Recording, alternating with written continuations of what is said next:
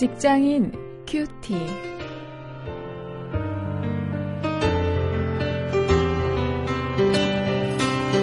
여러분 안녕하십니까 원용일입니다. 오늘 사도행전 14장 19절부터 28절 말씀을 가지고 제자 훈련에 대해서 한번 생각해 보겠습니다. 사도 바울의 제자 훈련 이런 제목입니다.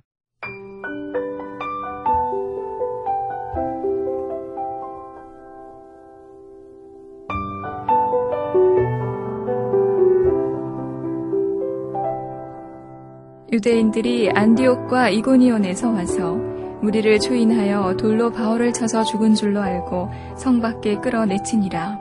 제자들이 둘러섰을 때 바울이 일어나 성에 들어갔다가 이튿날 바나바와 함께 더베로 가서 복음을 그 성에서 전하여 많은 사람을 제자로 삼고 루스드라와 이고니온과 안디옥으로 돌아가서 제자들의 마음을 굳게 하여 이 믿음에 거하라 권하고 또 우리가 하나님 나라에 들어가려면 많은 환난을 겪어야 할 것이라 하고 각 교회에서 장로들을 택하여 금식 기도하며 저희를 그 믿음 바 죽게 부탁하고 비시디아 가운데로 지나가서 밤빌리아에 이르러 돌을 버가에서 전하고 아달리아로 내려가서 거기서 배 타고 안디옥에 이르니 이곳은 두 사도의 이룬 그 일을 위하여 전에 하나님의 은혜에 부탁하던 곳이라. 이르러 교회를 모아 하나님이 함께 행하신 모든 일과 이방인들에게 믿음의 문을 여신 것을 고하고 제자들과 함께 오래 있으니라. 한국교회에 20, 30년 전부터 이 제자 훈련이 도입되어서 한국교회를 위해서 크게 유익했는데요. 또 요즘에는 멘토링이라고 해서 제자 훈련과 조금 다른 그런 양육 방법이 어, 많이 사용되고 있기도 합니다. 제자 훈련이 과연 어떤 것입니까? 오늘 우리가 보는 사도행전 본문 속에서 제자 훈련이 무엇인가 하는 이야기를 해주고 있습니다. 첫 번째로 제자 훈련은 이 체험적인 교훈으로 양육하는 것입니다. 19절부터 22절에 보면 그런 모습 볼 수 있습니다. 사도 바울이 소아시아 지방에서 전도하는 중에 행한 이 제자 훈련의 중요한 특징이 있는데요. 그건 바로 이 체험적인 교훈을 가르친 것입니다. 믿음에 거하고 환란을 감당하라 이렇게 권면을 했는데요.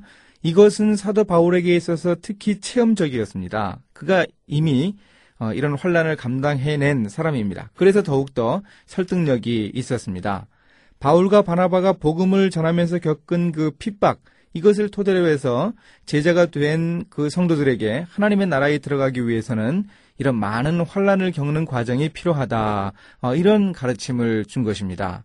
이렇게 체험적인 교훈으로 제자들을 양육할 때 그 양육이 참된 양육이 될 수 있죠. 또 하나 제자 훈련의 특징은 23절입니다. 리더를 세우는 것입니다. 바울과 바나바는 한 곳에 머물러서 계속해서 그들을 양육할 수 있는 상황이 아니었죠.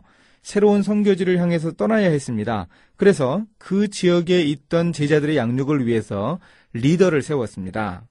지역별로 교회의 장로들을 세워서 금식기도 하면서 주님이 그들을 붙들어 주시기를 간절히 간구했습니다. 그리고 그 리더들로 하여금 지역교회를 섬길 수 있도록 하는 일종의 위임을 했던 것입니다. 또 제자훈련의 세 번째 특징은 24절부터 28절에 나오는 대로 오래 함께 있는 것입니다. 이 제자훈련이 어떤 것입니까? 아, 함께 있으면서, 함께 살면서 말씀으로 교제하는 것입니다. 안디옥으로 돌아온 바울과 바나바는 자신들의 파송교회인 안디옥 교회 성도들과 오래 함께 있었습니다. 이렇게 오래 함께 있는 것은 예수님이 제자들을 훈련하실 때도 보여주신 아, 그런 훈련 방법이었죠. 마가복음 3장 14절에 보면은 예수님이 제자들과 오래 함께 있었다. 그런 모습을 우리가 볼 수 있습니다. 오늘 우리의 제자 훈련도 사도 바울이 또 바나바가 보여주는 이런 제자 훈련의 핵심을 따라간다면 더욱 바람직할 수 있을 것입니다.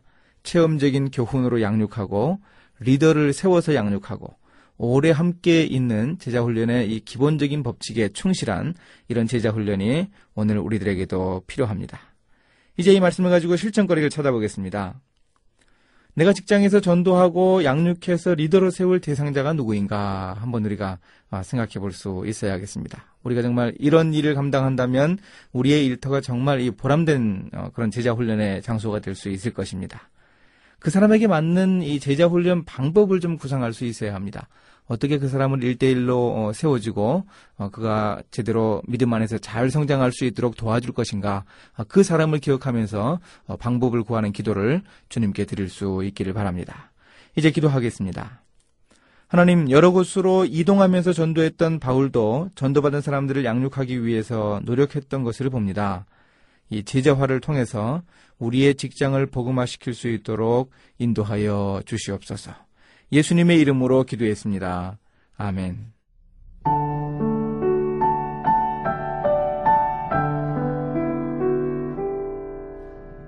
1차 전도 여행을 마친 바울과 바나바가 했던 전도의 특징은 한 곳에 몇 개월 정도 머무르고는 곧 다른 곳으로 떠나는 것이었습니다. 따라서 훈련된 사역자들을 그곳에 배치해야 했습니다. 예수님도 부활하신 후 이 땅에 제자들을 남겨놓으셨고 그 제자들이 성령의 충만함을 입어 복음 사역을 감당했습니다. 따라서 초대교회에서는 제자들을 빨리 훌륭하게 양육해놓고 새로운 선교지를 향해서 훌훌 떠나는 사람이 훌륭한 사역자였어요. 뭐 오늘날에는 흔히 오래 한 곳에서 목회하는 것이 훌륭한 목회로 평가받지만 오늘과는 다른 초대교회의 특수한 상황을 얼마든지 수긍할 수 있을 것입니다.